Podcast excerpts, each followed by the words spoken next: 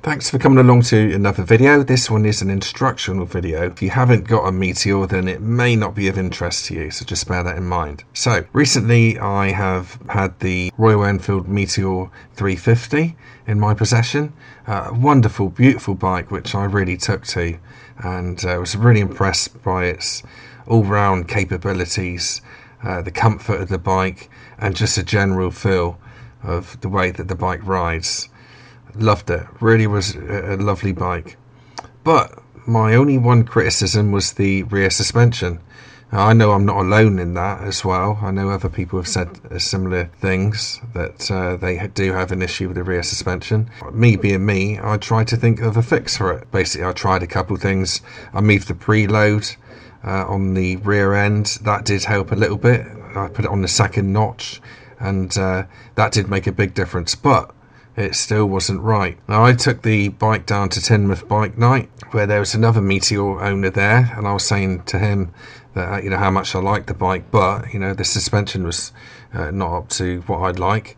And uh, by pure chance, he had a red one, uh, which I went over to have a look at, and I noticed that he had different shocks on his. So I presume that they were Hagon ones or um, some aftermarket. But what he'd actually done was he put Royal Enfield Hunter shocks on the back. He allowed me to take it around the block, and he said, well, "You tell me what you think of it, and if it's much of a difference." I'll tell you what, guys, the difference was massive. Uh, it was a huge difference compared to the, the normal suspension. So I'd done some ringing around, and I found out that the Hunter shocks were around, well, between, depending on what, what dealer you go to, between 35 and 40 pounds each. That might be plus the VAT, I didn't check that. So, but yes, it was cheap enough, and if I ever bought a Meteor, then that would be the first mod that I would do. Uh, that that changes the bike altogether. Now, what you do have to bear in mind is that this is something which I found out um, and it is untested. You know, it, it, may affect your warranty. It probably will affect your warranty if you was to do this yourself to your own bike. So do this at your own risk. Uh, the the shocks are pretty much exactly the same. The bushes are slightly different from shock to shock, and the Hunter uh, shocks has a six mil higher center. As you can see in this picture, the Meteor has progressive springs.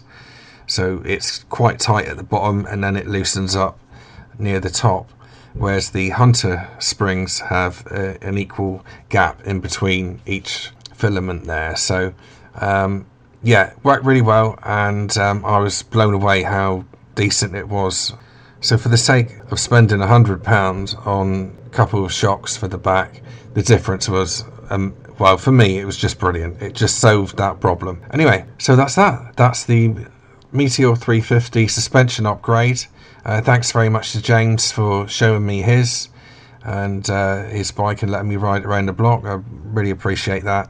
And yeah, I guess I'll see you on the next video. Thanks for watching. Hope it helps. Goodbye.